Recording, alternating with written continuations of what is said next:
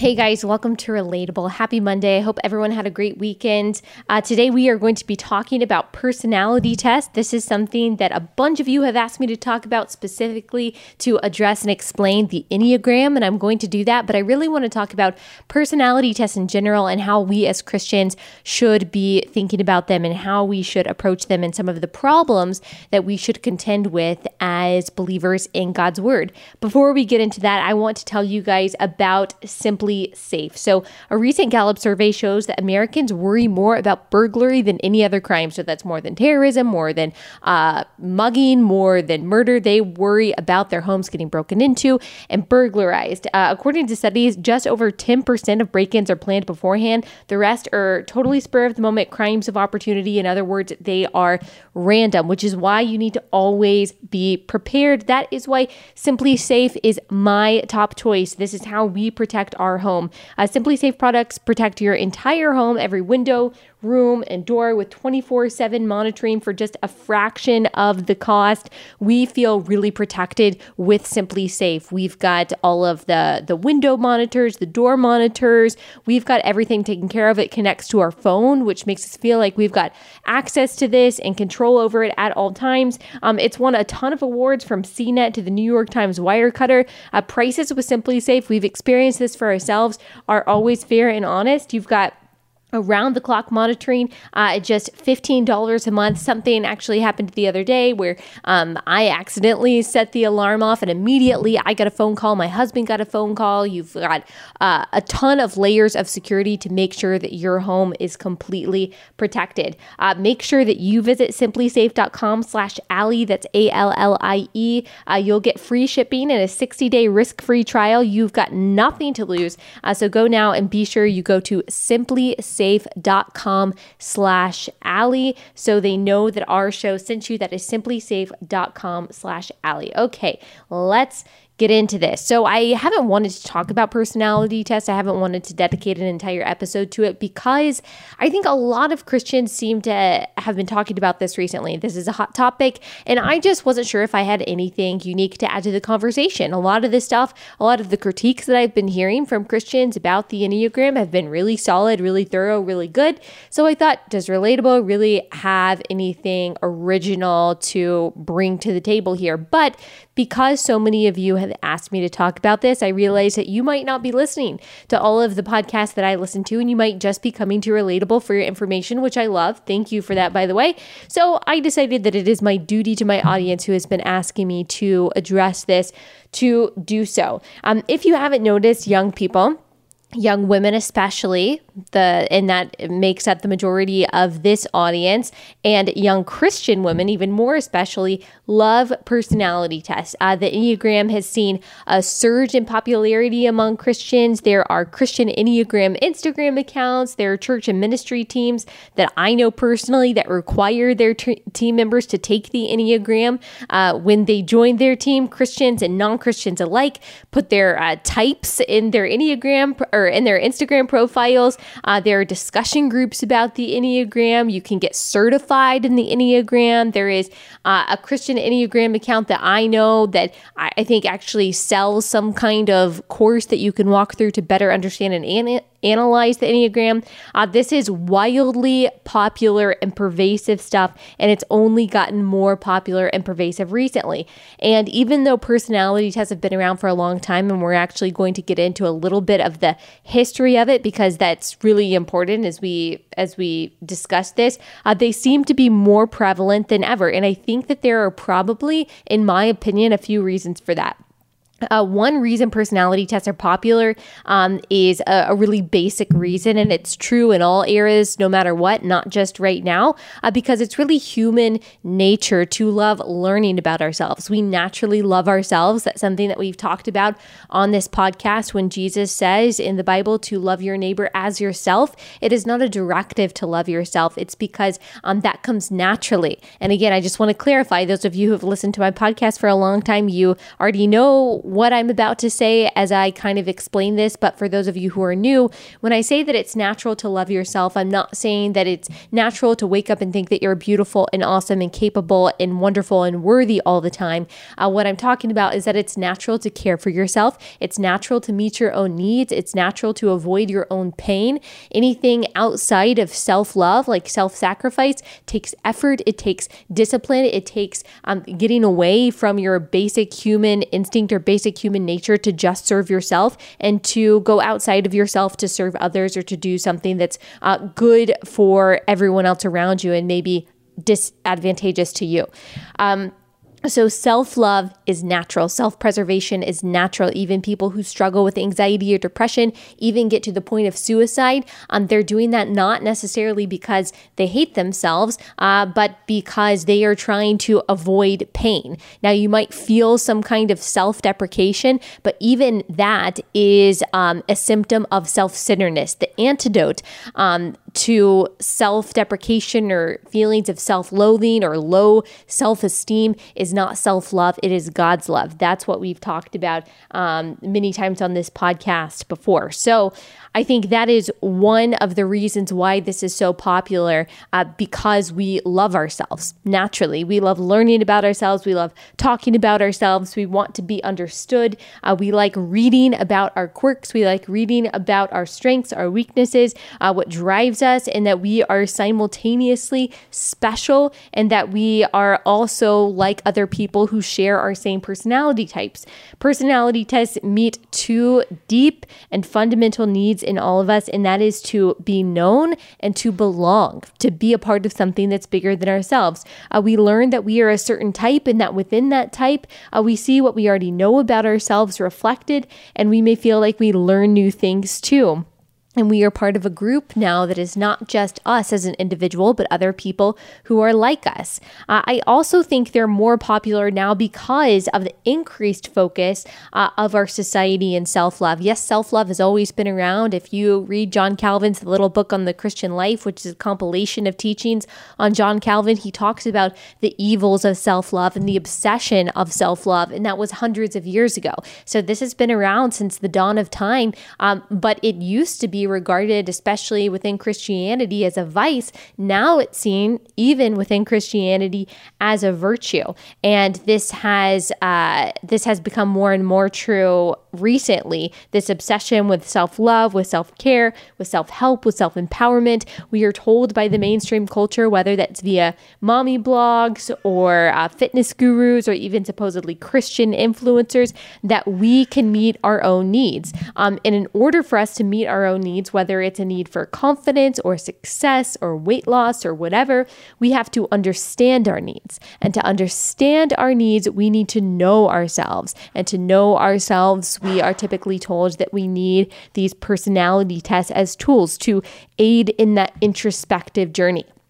We are today obsessed with introspection, with analyzing and thinking about ourselves, assessing what we want, how we think, why we are the way that we are.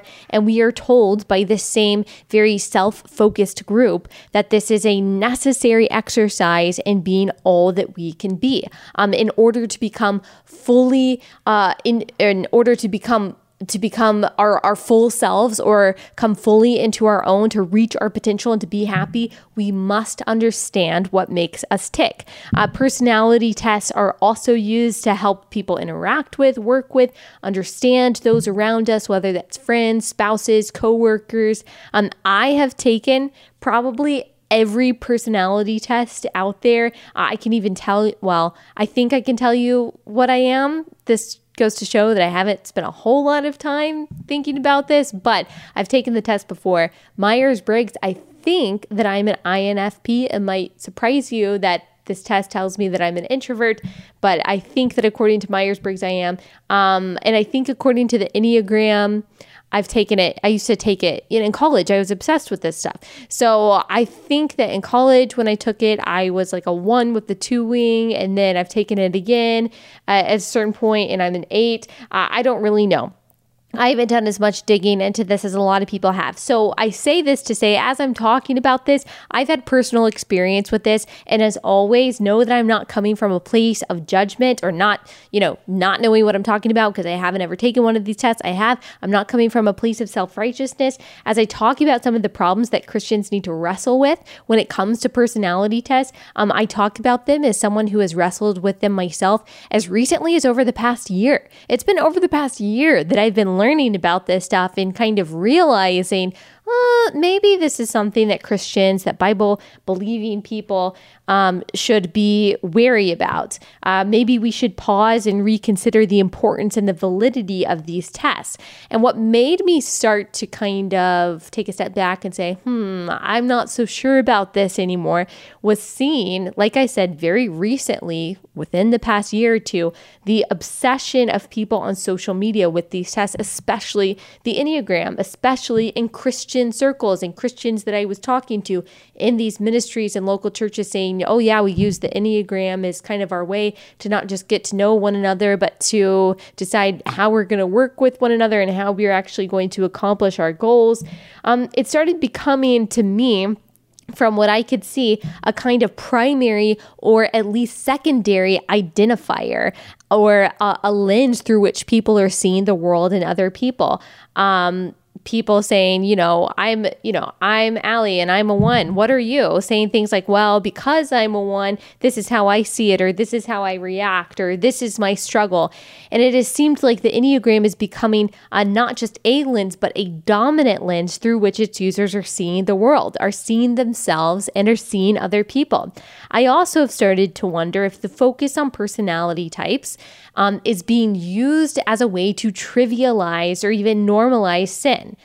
So for example, saying, I'm an 8, so I might just say something that hurts your feelings. That's just who I am. I'm just going to be blunt. I'm just going to be insensitive. Or saying, I'm a 2, so I'm probably just going to make or say anything that makes you happy, whether or not it's true, but that's just how I am. And these things may even be framed as struggles when Christians are talking about them, but really they're seen and characterized as nothing more than quirks. So watching this happen in real time in Christian social media circles and wondering if I have been guilty of doing this, which I have, by the way, using my personality type to excuse sin, I've realized that this world of personality analysis deserves a deeper look. Because remember, we Christians know that there is no neutral ground. Here is a quote by C.S. Lewis, a quote that I personally need to keep in mind a lot more than I do. There is no neutral ground in the universe. Every square inch, every split second is claimed by God and counterclaimed by Satan. I just want to repeat that because I think it's so good. Those of you who've been following me for a while know how much I love C.S. Lewis. There is no neutral ground in the universe. Every square inch, every split second is claimed by God and counterclaimed by Satan. That means that this subject, which may seem like no big deal, it might seem like I'm just blowing something out of proportion that doesn't even need to be talked about. It's not worth any of our future thought or any kind of deep analysis. It's important, because there is no neutral ground. So first, I want to talk about the history of personality tests. We don't always talk about history on this podcast, but I like to give context when necessary and when possible. And as it turns out, it is both necessary and possible in this case. Personality tests have been around for a long time. Carl Jung, you've probably heard of him, was a Swiss psychiatrist born in 1875. He founded analytical psychology, and his studies were the basis for tests like the Myers-Briggs. He developed what is known as individuation, which is defined as the process by which individual beings are formed and differentiated from other human beings. In particular, it is the development of the psychological individual as a being distinct from the general collective psychology. That's fun. So individuation is known as a healing process for the individual as they learn to fully integrate their psyche. It's known as self-realization and self-actualization. It is a journey taken through your whole life.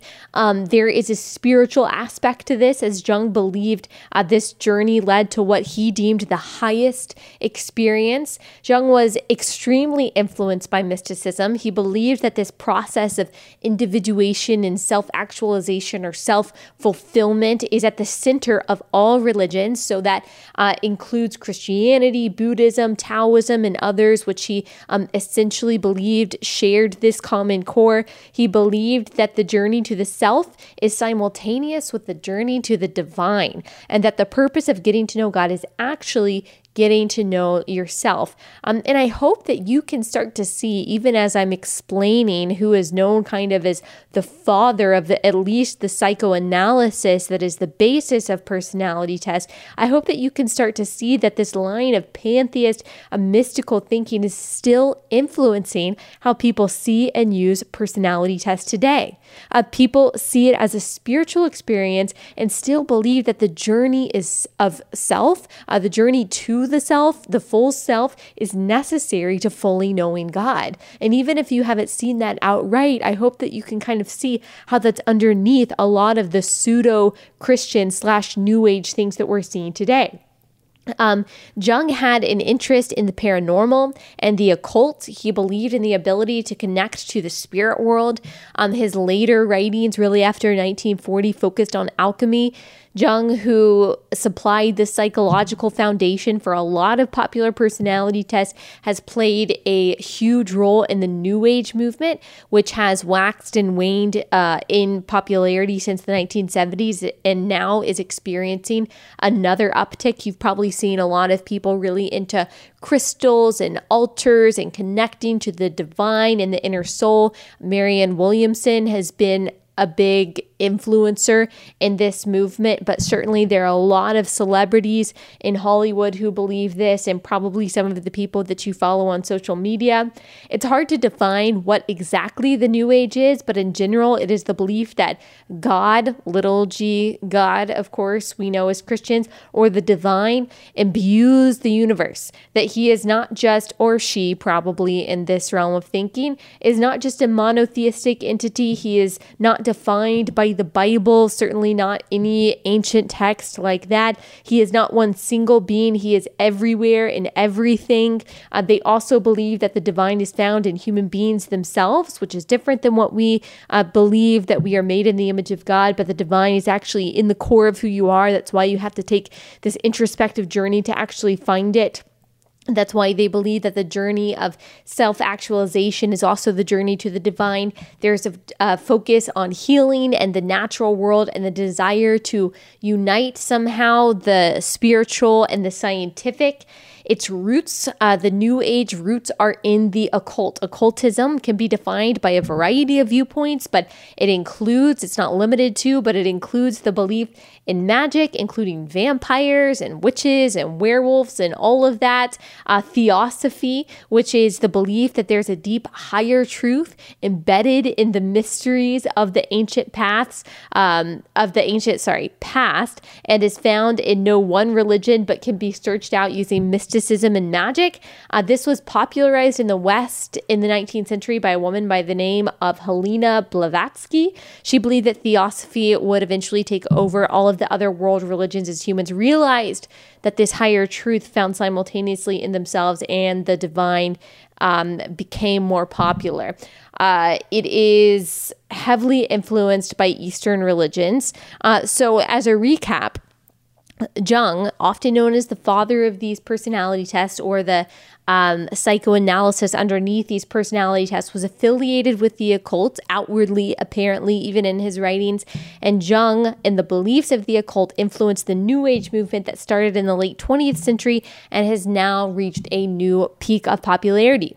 You have seen this New Age movement yourself, and even if you haven't noticed it until now, everything that we're seeing about the importance of the self, the love of self, the worship of the self, the care of self, the discovery of self, the fulfillment of self, as not just forms of self-help, and not just forms of being healthy in general, but as tools to holistic spiritual healing. You have probably seen a rise in the popularity of zodiac signs, which is also a tool of the occult. You may have even seen a popularity in women identifying as witches. Here's a recent headline from Teen Vogue, my least favorite publication, I think, in all of the universe, and that is saying something. There's a PG-13 warning to what I'm about to say, so if you have kids in the car, you might just want to fast forward. This is a headline. How to make your orgasms magical, literally. Sex magic can help you manifest your best self with or without actual sex. Here's another one. Winter Solstice 2018. Witches offer a look into their Yule rituals. But the new age isn't always that obvious, although it should disturb all of us that young people are reading this kind of stuff and are encouraged to read this kind of stuff. But it also seems, or it comes across as a little more innocuous than that and a little bit harder to detect. Here's one. Decide that you care about creating your magic and pushing it out into the world than you do about how it will be received. Let me repeat that because I kind of butchered it. Decide that you care more about creating your own magic and pushing it out into the world than you do about how it will be received. That is from Girl, Wash Your Face by Rachel Hollis. Anything you see about the manifestation or the fulfillment of the self and the connection to the universe or the divine, no matter how much it tries to tell you it is Christian, it is not. It is part of, or at the very least, influenced by, whether it knows it or not, or whether its author knows it or not, by the New Age. And personality tests are a part of this world, not just because of Jung and his influence, but also because of the very similar roots of the Enneagram. The Enneagram has its roots in Eastern mysticism. It was first made known by the early 20th century Russian, Armenian mystic philosopher and occultist. I cannot say his last name. We're going to try. George Gurdjieff. He was known for the idea that most humans exist in what he called waking sleep. So in order to awaken the true full self, one must take what he called the fourth way, which is the discipline of uniting the body and the mind and the spirit to achieve a higher consciousness. This is not that dissimilar from what Jung believes. Not a lot is known about the sources of Gurdjieff's, I don't know how to say his name, Gurdjieff's philosophy, but according to his book, Meetings with Remarkable Men, his teachings were very much inspired by his wanderings through the Eastern world. The Enneagram shape that you're probably familiar with the 9 points that kind of looks like a star, it's an occultist shape. It was used by Gurdjieff as a symbol of connection to the cosmos, but even his students didn't fully understand its significance. Much of the occultist lessons are like that. They are esoteric, they are mystical, combining different parts of religious traditions in an effort to create a worldview that is, quote, whole. Gurdjieff and his pupils emphasize the importance of the self. Again, that's self-actualization, self-betterment, and self-empowerment. His ideas were spread to the West by his own efforts and also his followers' efforts. It wasn't actually until the 20th century, so a little bit later, when another occultist, Oscar Ichazo, also don't know how to say his last name, and his student Claudio Naranjo developed the Enneagram of personality, that the Enneagram was considered a tool for personality analysis with the aim of aiding self-observation and transcendence of suffering. Ichazo claimed that the Enneagram, get this, this is important to know, that this test that so many are putting stock into, that I put stock into at one point, but people are really basing their whole lives on this test. This is how this occultist claims that it was revealed to him by the Metatron, the prince of the archangels, while he was in some kind of ecstatic state or trance. Naranjo, who spearheaded the integration of psychotherapy with spirituality and fantasy-enhancing drugs, was a leader in what is known as the global human potential movement of the 1900s. In the 1970s, Naranjo's students brought the Enneagram to Catholic communities. It is still promoted by a few Catholic leaders today, like Franciscan friar Richard Rohr, as well as embraced by many evangelical Christians, as I have already discussed in this podcast. These men were also affiliated with Theosophy, the same magic-centered religion pushed by Helena Blavatsky in the 19th and 20th century. So it all comes together. The roots of personality tests in general. The psychoanalysis of personality tests, from the Myers-Briggs to the Enneagram. I can't speak for every single personality test, but even the idea of personality tests are in paganism. They are in mysticism, they are in magic, they are in the occult. They are all connected by the idea that our purpose of life is to understand the self, to discover our best self, to manifest our best self. And while we do so, we are connecting with the spirit world, which is, as pantheism believes, in everything. So the question is, knowing the context, knowing the history, does any of this really matter? Aren't Christians in the business of redemption? Isn't there a way for us to separate personality tests from their roots and use them for good purposes? Can they actually help us? Maybe some of you might be thinking, become more like Christ as we understand what our struggles are and why they exist. Can we use them to help us love other people as we understand what makes them angry, what makes other people feel most loved, how they ticked, how they're best managed or worked with? There are going to be a variety of opinions on this, I know. And I think that I know that there are genuine, Jesus-loving, theologically sound Christians who do believe that these tests can be redeemed and repurposed for good, just as there are solid Christians who think that there is no good, that there is no good use to these tests at all. But here's what I think. I don't think that if you have taken a personality test, let me just lay this out there, that you are a witch or a Satan worshiper, obviously. But while it may be true, this is what we need to think about. What it may be true that you learn things about yourselves and other people through these tests, while it may be true that you are able to identify with a certain personality type, it's important to know that ultimately these mean nothing in light of who we are in Christ and who we are called to be as Christians. They mean nothing. Because these assessments are not based on God's word, they have no power to tell us who we are or what to do.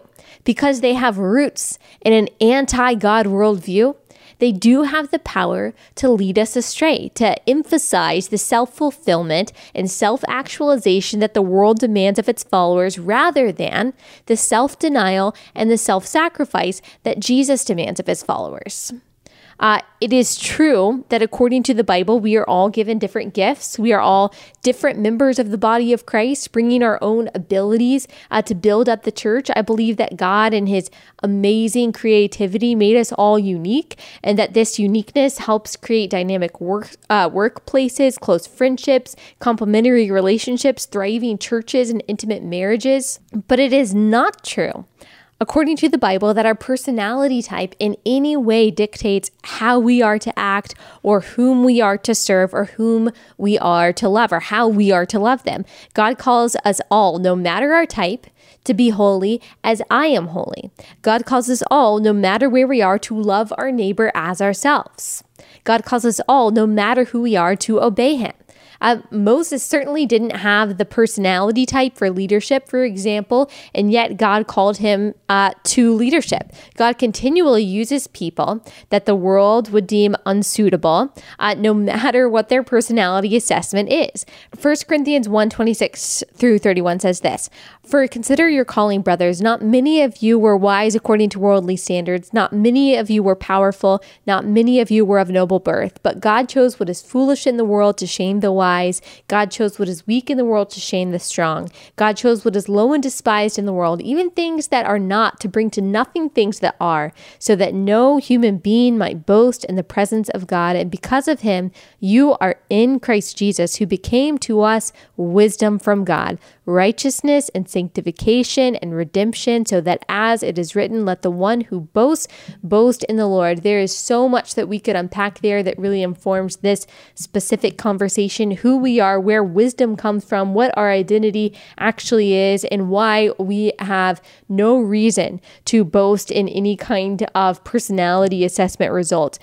The results of our personality assessment are not considered before God calls us, and they are ultimately irrelevant to how he calls us. Here is the comfort for us. God knows us much more deeply, much more intimately than the Enneagram. He knows each of our struggles and our quirks and our strengths and our weaknesses and wants and fears more than any test ever could. Our desire to be fully known, to be unconditionally loved, is found through Christ in God, not in an analysis of our personality type. And this God who knows us better than we know ourselves calls us to the same thing, to holiness for ourselves and to sacrifice for others. Think about this. When we put stock into the Enneagram or any other test, we are saying that we believe that God created human beings as, for example, 9 different types. And we are thus claiming to know some kind of hidden truth in the universe and of human beings that God did not reveal to us in His Word. This is a New Age philosophy, not a biblical one, because God doesn't tell us this in the Bible. He doesn't suggest it or indicate that in the slightest. He says that He created all human beings in His image with one purpose, and that is to worship Him. And while we do have different personalities and different talents that will lead us into different jobs and careers and relationships, our sole purpose in this life is to follow our Maker and to bring Him glory, no matter what. Personality tests can very easily become an idol when we use it to claim a sense of identity and belonging that is meant to be found in our Redeemer alone, or when we wrongly use it to view ourselves as ultra special or as different or as better than someone else, when we use it to decide whether or not to obey God, to tell God no when we assume that surely He wouldn't be asking our personality type to be patient with our kids or hospitable to our neighbors or submissive to our husbands or bold with our coworkers, when we use our personality types as an excuse to laugh at sin, to stall sanctification, or to resist holiness.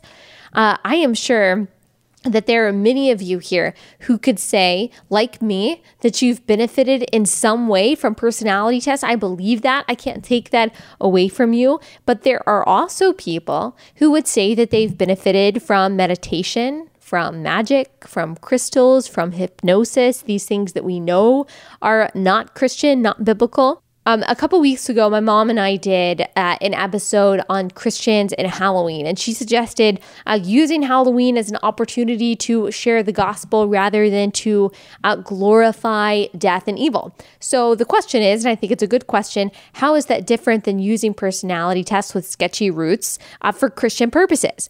But I do think that these two things are different. Some things are worth redeeming, perhaps, depending on their use. And you guys, of course, you can correct me if you think that I'm wrong. I love hearing your alternative biblical perspective on this. But changing Halloween to Holyween is a way to share the gospel with our neighbors, doing something tangible that is actually in obedience to God, something that we know that we are called to do.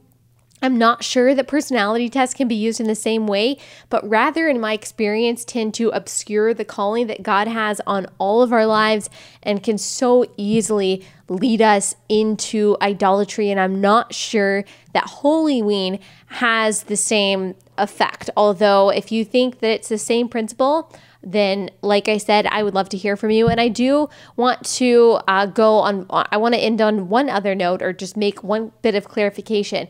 One thing I do think is different than personality tests, which can lead us to idolatry and, as we've talked about, have all kinds of problems in its foundations and its psychoanalysis. I do think something like career assessments are different than that. I do think that something that helps you understand how your talents can be best applied to what the world needs to give God glory, I do think that those can be helpful, and that can be a little bit different, I think, than this introspective journey to self-fulfillment. It's just saying, okay, this is how God created you, and here's how you can use these talents to the best of your ability for God's glory and to meet the needs of the world around you. I do think that there are different purposes for that, and there are different results for that don't end in idolatry. So I just wanted to make that clarification. I hope this was helpful for you, and I hope that it spurs your own thinking. I wanted to give you food for thought rather than just cramming down your throat everything that I think about this. But of course, I wanted to share the perspective that I think is found in God's Word on these things, and just give Christians a warning to maybe not to definitely not dive headfirst into this and to use these personality tests as a lens through which you're seeing the world. That's simply not biblical, and it's always going to lead you into a place of confusion like anything that is extra biblical does. So I hope that you guys have a great rest of your Monday. Can't wait to hear your thoughts on this. I will not hear you back here on Wednesday. I will see you back here on Wednesday. Have a great week.